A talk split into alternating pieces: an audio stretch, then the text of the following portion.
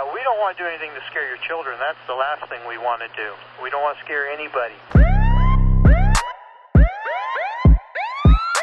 سلام به پادکست آخرین شاهد روایتی داستانی از پرونده های جنایی واقعی خوش اومدید من ساناز یکی از شنونده های این پادکست هستم و شما رو به شنیدن دومین اپیزود از پرونده خانواده خاکستری دعوت می‌کنم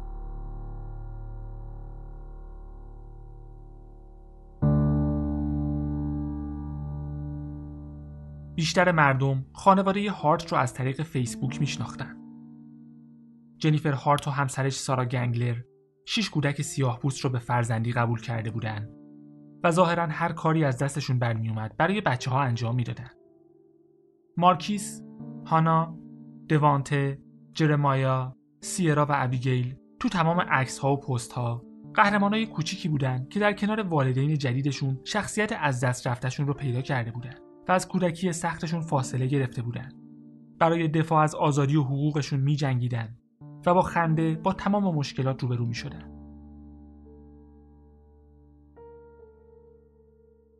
اما شاید اگه کسایی که اونا رو میشناختن به خودشون زحمت فکر کردن می‌دادن براشون سوالایی پیش می اومد.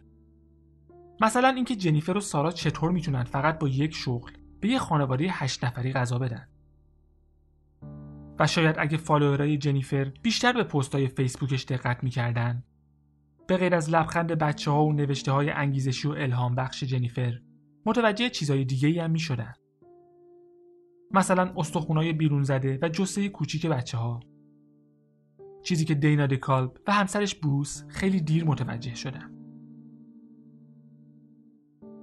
26 دسامبر 2018 بعد از اینکه مامورین امداد و نجات از صخره پایین رفتن جسد سه کودک رو با خودشون بالا کشیدن و متوجه دو جسد دیگه شدن. سارای 38 ساله تو صندلی عقب و جنیفر 38 ساله پشت فرمون.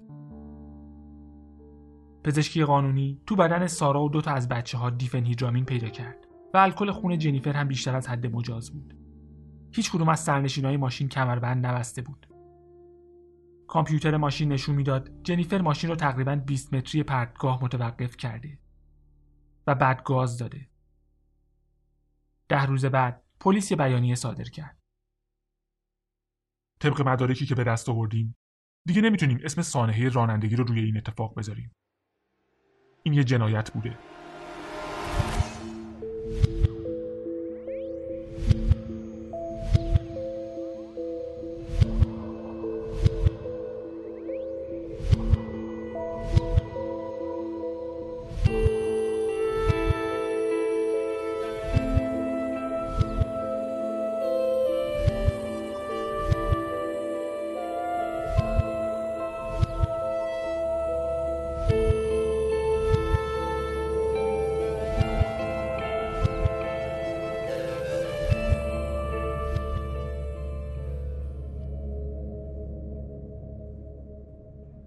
سپتامبر 2008 هانا که اون موقع 6 سالش بود با کبودیایی روی بازوش به مدرسه رفت و به معلمش گفت مادرش با کمربند کتکش زده. جنیفر و سارا گفتن نمی‌دونن چرا دست هانا کبود شده. گفتن چند روز پیش از هشت تا پله افتاده و احتمالا به خاطر همون بوده.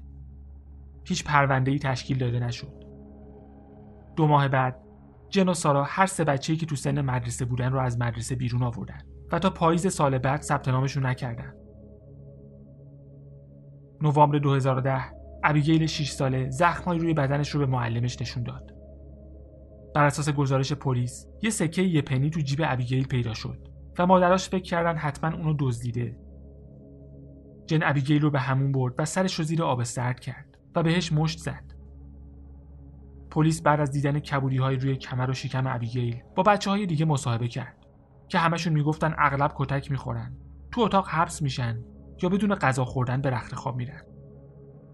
اما وقتی با جن و سارا جداگانه مصاحبه شد داستانشون فرق داشت. سارا گفت اون بوده که از روی عصبانیت ابیگیل رو کتک زده و جن هم حرفش رو تایید کرد.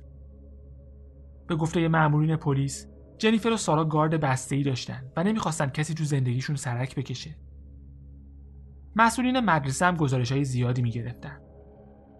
بچه ها اغلب می‌گفتن غذا نخوردن و از همکلاسیاشون غذا می‌گرفتن و مادرشون می‌گفتن بچه های مشکل تغذیه‌ای دارن که مسئولین مدرسه درک نمی‌کنن.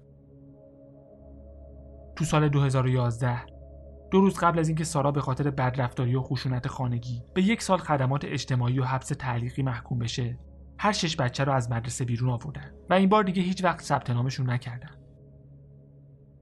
طبق قانون والدینی که می‌خواستن تو خونه به بچه هاشون درس بدن باید به اداره آموزش منطقه اطلاع می‌دادن و بچه ها هم باید تو امتحانات استاندارد شرکت می‌کردن.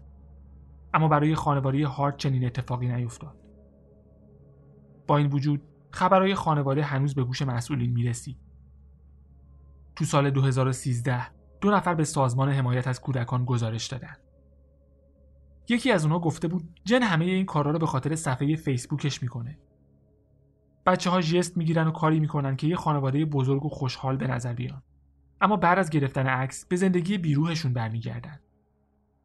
گفت بچه ها مثل ربات های دست آموزن و برای جواب دادن به سوالات منتظر اجازه جن میمونن. یه نفر دیگه می‌گفت جن به هر کدوم از بچه ها اجازه داده برای شام فقط یه برش پیتزا بخورن. و وقتی معلوم شده یه نفر بیشتر از سهمش خورده هر شیش بچه رو تنبیه کرده. مجبورشون کرده چشم بند بزنن و پنج ساعت روی یه تشک دراز بکشن. می‌گفت وقتی جن خونه نیست بچه ها با خیال راحت غذا می‌خورن اما وقتی جن برمیگرده بهش میگن هیچی نخوردن.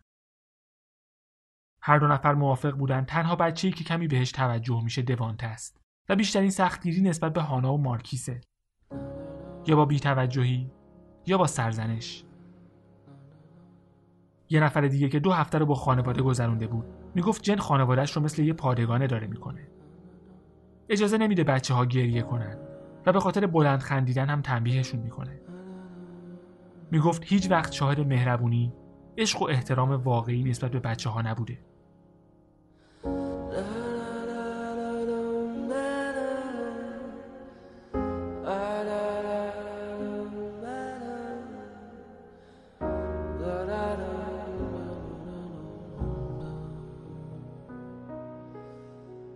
سازمان حمایت از کودکان تو آگوست 2013 برخلاف میل و تلاش مادرها با تک تک بچه ها به طور جداگانه مصاحبه کرد.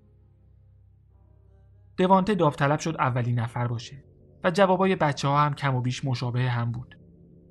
هیچ کدوم حرفی از بدرفتاری نزدن و مارکیس گفت قدردان والدینشه که زندگیش رو تغییر دادن. یکی از معمولین می‌گفت به جز دوانته بچه ها خیلی ساکت و آروم بودن و هیچ احساسات و تحرک خاصی نداشتن. وقتی نوبت جن و سارا شد گفتن تستای روانسنجی نشون داده ابیگیل کند ذهنه و جرمایا مشکل گیرایی داره. حتی ممکنه اختلال اوتیسم داشته باشه. درباره دندونای جلوی هانا گفتن یه سال پیش وقتی افتاده دندونا شکسته و تا 17 سالش نشه نمی‌تونه دندون بکاره. تو تمام حرفای جن مشکل این بود که دیگران نمی‌تونستن سبک زندگی متفاوت اونا رو درک کنن. گفت بچه ها رو فقط با حرف زدن تربیت می‌کنه. یا اینکه نهایتا مجبورشون می‌کنه پنج دقیقه مدیتیشن کنن. به غیر از یکی از بچه ها همه از منحنی رشدشون عقب بودن. اما چون سوابق پزشکی بچه ها وجود نداشت نمی‌شد نتیجه گیری خاصی کرد. مأمورین سازمان حمایت از کودکان به این نتیجه رسیدند که اگرچه شواهدی از بدرفتاری یا بیتوجهی وجود داره اما داده های کافی برای اثباتش وجود نداره و پرونده بسته شد. در همین حال جن و سارا همچنان از بچه ها برای جلب توجه استفاده می کردن. دسامبر 2014 توی تظاهرات حقوق سیاه پوستان دوانته به یه مأمور ضد شورش سفید پوست نزدیک شد و مأمور پلیس ازش اجازه گرفت تا بغلش کنه. عکسی که از اون صحنه گرفته شد وایرال شد و به اخبار روزنامه ها و شبکه های تلویزیونی ملی آمریکا رسید و جار و جنجال زیادی راه افتاد. اون عکس یه لحظه نمادین از همزیستی نژادی بود یا اونطور که الکس ریدلینگر یکی از عکاسایی که از نزدیک شاهد صحنه بود به یاد می آورد یه تئاتر صحنه پردازی شده.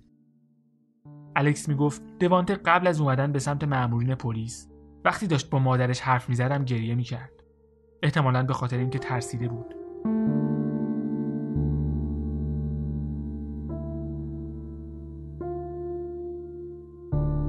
سارا به همکاراش گفته بود جن بعد از اون راهپیمایی تغییر کرده.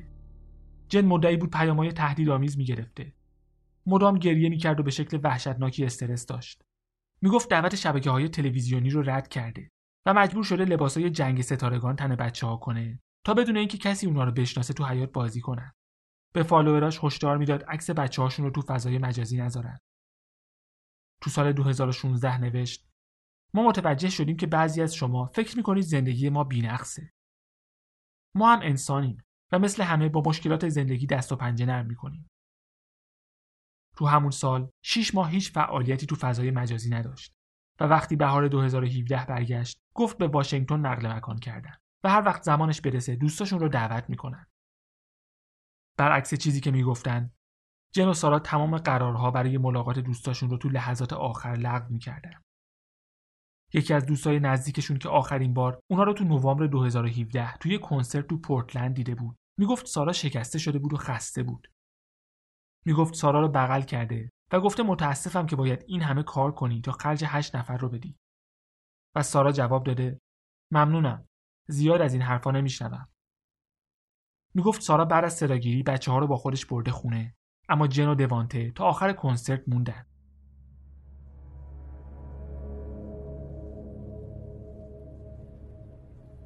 همسایه جدید خانواده هارت تو واشنگتن بروس و دینا دیکال بودن زوج پا به سن گذاشته ای که دو دهه پیش به اون خونه اومده بودن و حالا در آرامش و در کنار دو فرزندشون دوران بازنشستگیشون رو طی می‌کردن تابستون 2017 آرامششون به هم خورد. وقتی یه دختر بچه کوچیک وحشت زده که یه پتو دور خورش پیچیده بود ساعت یک و نیم شب زنگ خونشون بزن. با شاخ و برگایی که لای موهاش بود و بدون دندونای جلو برای بروز توضیح داد تو خونه کناری زندگی می‌کنه و از پنجره طبقه دوم پریده پایین. با التماس گفت منو قایم کنید. اونا ما رو با کمربند می‌زنن. بروس و دینا تو سه ماهی که از اومدن همسایه های جدیدشون میگذشت هیچ وقت هیچ بچه‌ای رو تو حیات ندیده بودن. فقط یه سلام و احوال پرسی کوتاه با سارا داشتن و جن که پشت فرمون بود از ماشین پیاده نشده بود. دخترک با عجله از کنار بروس رد شد. از پله ها بالا رفت و دینا رو بیدار کرد. لطفا کمکم کنید. مجبورم نکنید برگردم. اونا ما رو اذیت می‌کنن. طولی نکشید که نور چراغ قوه ها حیات خونشون رو روشن کرد. دو زن به همراه چند بچه جلوی درشون بودن و هانا رو صدا می‌کردن. سارا و جن بدون اینکه اجازه بگیرن وارد خونه شدن. و بعد از اینکه دور اطراف رو گشتن با عجله از پله ها بالا رفتن. هانا بین تخت و کمد پناه گرفته بود.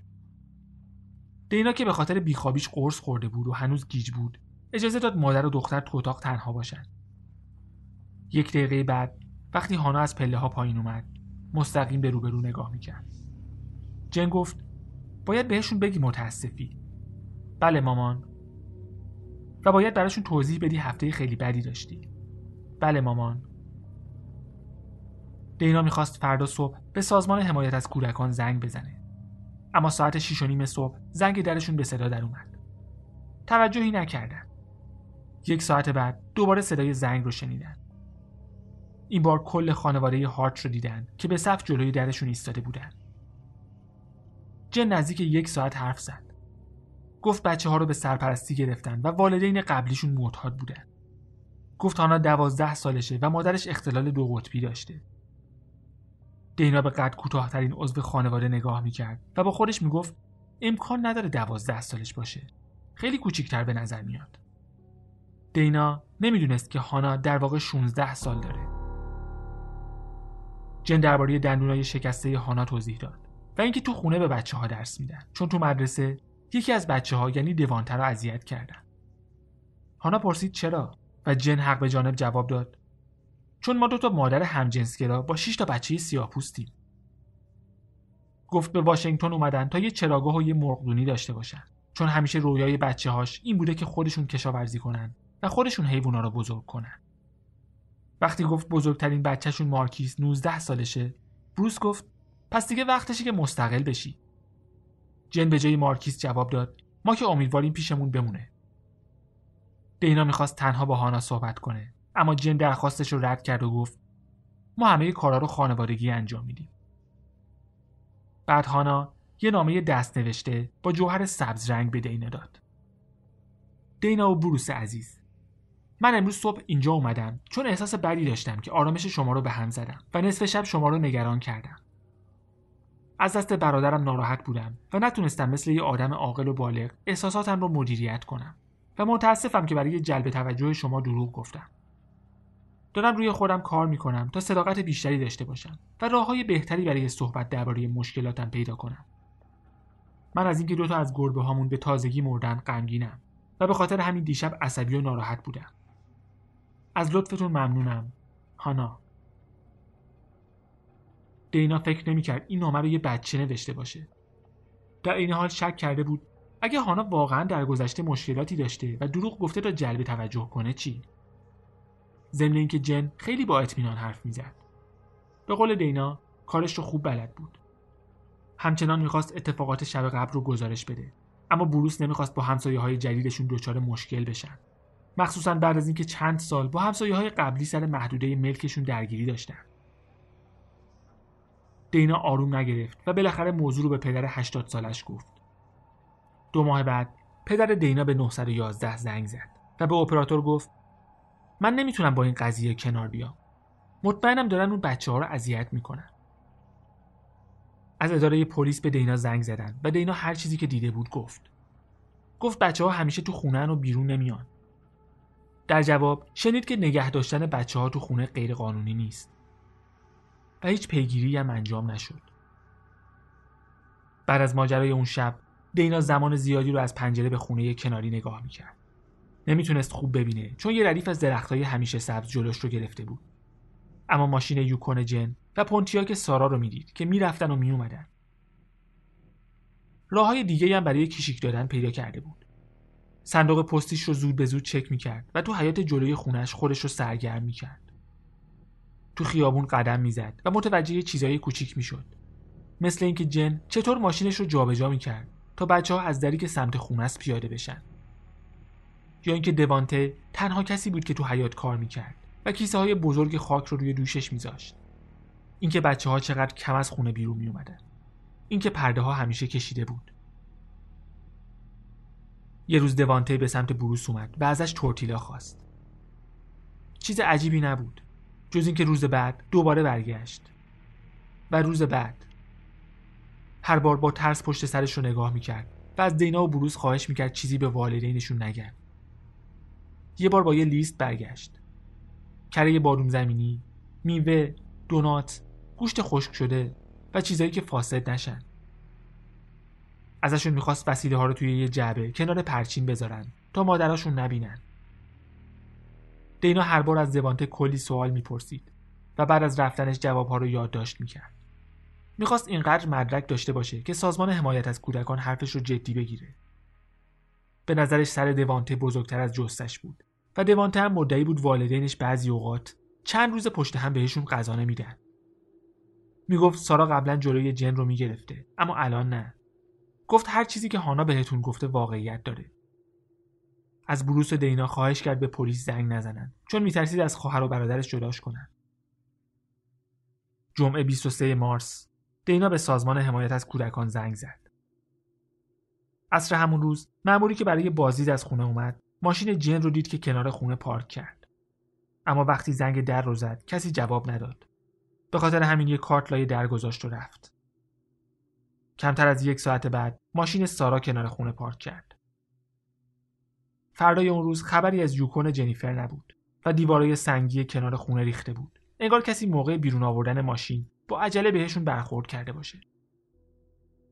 دینا می‌گفت می‌دونستم دارن فرار می‌کنن اما فکر نمی‌کردم باید جلوشون رو گرفت. از آخرین سفر جاده‌ای خانواده هارت هیچ پستی تو فیسبوک گذاشته نشد. سارا باید صبح شنبه به محل کارش می‌رفت. اما به همکارش پیام داد متاسفم امروز حالم خیلی بده و نمی‌تونم بیام. صبح یک شنبه یه دوربین مداربسته تصویر جنیفر رو با یه عینک دودی و سویشرت کلاهدار گرفته بود که 20 دلار خوراکی می‌خرید.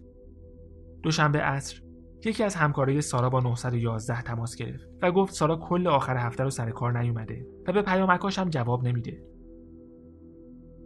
تقریبا دو ساعت بعد یه توریست آلمانی ماشین یوکون جن رو پایین پرتگاه دید. جسد مارکیس، ابیگیل و جرمایا چند صد قدم دورتر از ماشین پیدا شد و چند روز بعد آب جسد سیرا را به ساحل آورد. کارگاه ها شروع به جستجوی بقایای زندگی خانواده هارت کرده بودند. از گوشی ها و حسابای کاربری جن و سارا تا جستجوی خونشون یه تیم تحلیل رفتاری حرفه‌ای FBI که روی پرونده های تد باندی و جفری دامر کار کرده بود بهشون ملحق شده بود تا معمای خانواده هارت رو حل کنن. به غیر از یک کیسه باز شده غذای مرغ تو اتاق نشیمن و چند تیکه لباس که روی تخت مادرها افتاده بود همه جای خونه به شدت تمیز بود. در واقع بیش از حد تمیز بود. خونه اخیرا نوسازی و رنگ شده بود. قاب عکسهای خالی از دیوار آویزون بود و اتاقی که بچه ها توش میخوابیدن با دو تخت کوچیک و یه تشک روی زمین. تقریبا هیچی توش نبود. به غیر از چند تا بازی فکری و چند تا کتاب هیچ وسیله‌ای برای سرگرم کردن اون همه بچه تو خونه پیدا نمی‌شد. یکی از مامورا می‌گفت اصلا نمی‌شد فهمید تو این خونه بچه زندگی می‌کرده. اما یه pipe و یه مقدار هشیش پیدا شد و یه یخچال که پر از گوشت و مرغ و هاتداگ بود. برای سبک زندگی سالم و رژیم گیاهخواری که جن تو فیسبوک پوزش رو می‌داد خیلی زیاد بود. وقتی CNN تیتر زد مست تحت تاثیر دارو و در حال فرار. خیلی از کسایی که خانواده هارت رو تو شبکه های اجتماعی میشناختن ازشون دفاع کردن. یه موزیسین می‌گفت دوانته از قبل مشکل تغذیه داشته و یا همیشه گرسنه بوده یا هیچ وقت گرسنه نبوده. و یکی دیگه می‌گفت جن همون والدینی بودن که این دنیا بهشون نیاز داره. اما بیشتر مردم تو عکس‌های فیسبوک و ویدیوهای یوتیوب جنیفر دنبال جزئیاتی میگشتن که نشون می‌داد عکس‌ها و فیلم‌ها چقدر جلی و ساختگیه. چیزی که مردم رو بیشتر عصبانی می‌کرد این بود که بچه ها چقدر راحت از خانوادهشون جدا شدن و به والدینی داده شدن که مثلا مناسب تر بودن. وکیلی که از پریسیلا عمه سیرا دوانته و جرمایا دفاع می‌کرد. هنوز باورش نمی‌شد که ده سال پیش با موکلش که به غیر از یه جریمه رانندگی هیچ سوء سابقه ای نداشت چطور برخورد شده؟ قاضی دادگاهی که اون سه بچه رو به جنیفر و سارا داده بود گفت هیچ اتهامی به علیه اون زوج سفید پوست نبوده و به خاطر همین کاری ازشون ساخته نبوده. همینطور تکذیب کرد که ترجیح میدن بچه ها رو به والدینی بدن که به اونا نسبتی ندارن. وقتی اتهامات بدرفتاری جن و سارا روی هم جمع می‌شد. یکی از دوستاشون تو فیسبوک نوشت. به نظر واضح میاد که ما جن و سارا رو اونقدر که فکر می‌کردیم نمیشناختیم. وقتی عکس های فیسبوک جن رو می‌دید یکی از عکس ها توجهش رو جلب کرد. تو اون عکس بچه ها مثلا داشتن نقاشی میکشیدن. اما قلموهاشون رنگی نبود. می‌گفت دیگه نمی‌دونم چه چیزی واقعیه و چه چیزی ساختگی. خیلی از دوستاشون تازه فهمیده بودن از آخرین باری که با جن و سارا حرف زدن بیشتر از دو سال میگذره و تو این مدت فقط از طریق فیسبوک با اونها ارتباط داشتن. هانا اسکات استاد جرمشناسی دانشگاه اونتاریو از تفاوت زندگی عمومی و خصوصی خانواده هارد چکه نشده بود. می‌گفت برای کسایی که بدرفتاری می‌کنن خیلی مهمه که وجهه عمومیشون رو حفظ کنن.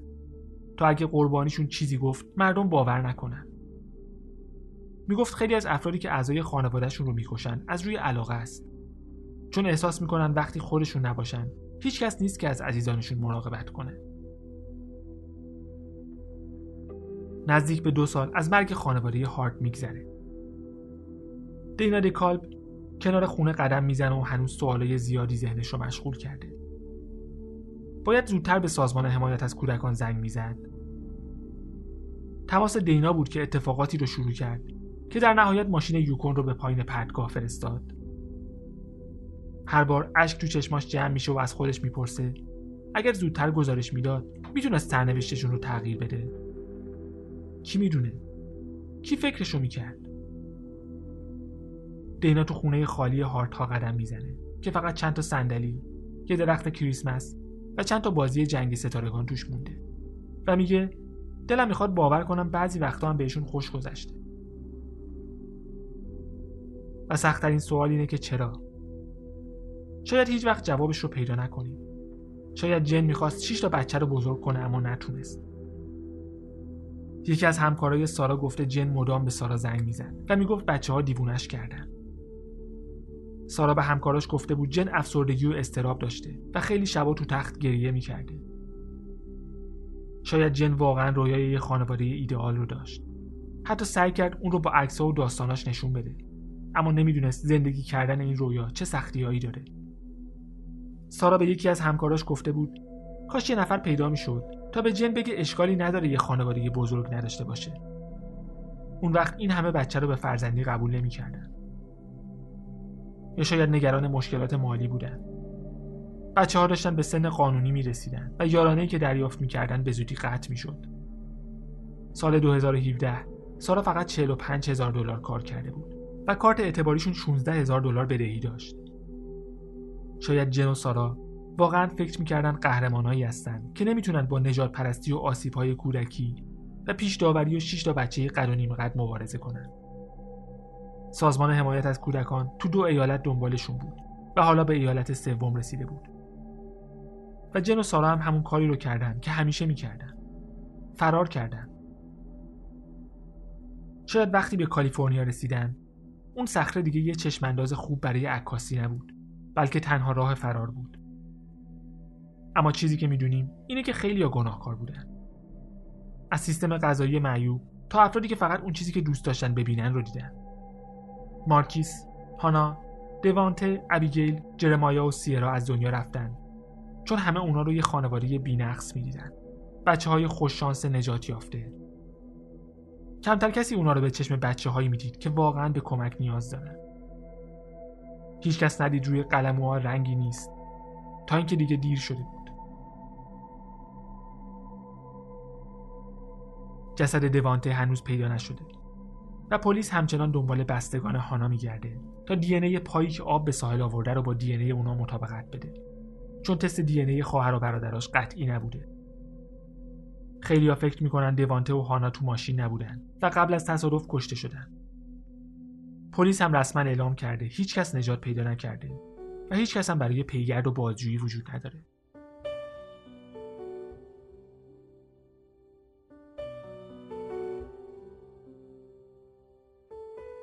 در پایان پرونده خانواده خاکستری این سوال پیش میاد که ما چقدر به شبکه های اجتماعی برای شناخت دیگران تکیه می‌کنیم؟ چقدر اون چیزی که دوست داریم ببینیم رو می‌بینیم نه اون چیزی که واقعیت داره. اگر صفحه اینستاگرام آخرین شاهد رو دنبال کرده باشید احتمالا به این سوال جواب دادید یا حداقل جواب دیگران رو دیدید.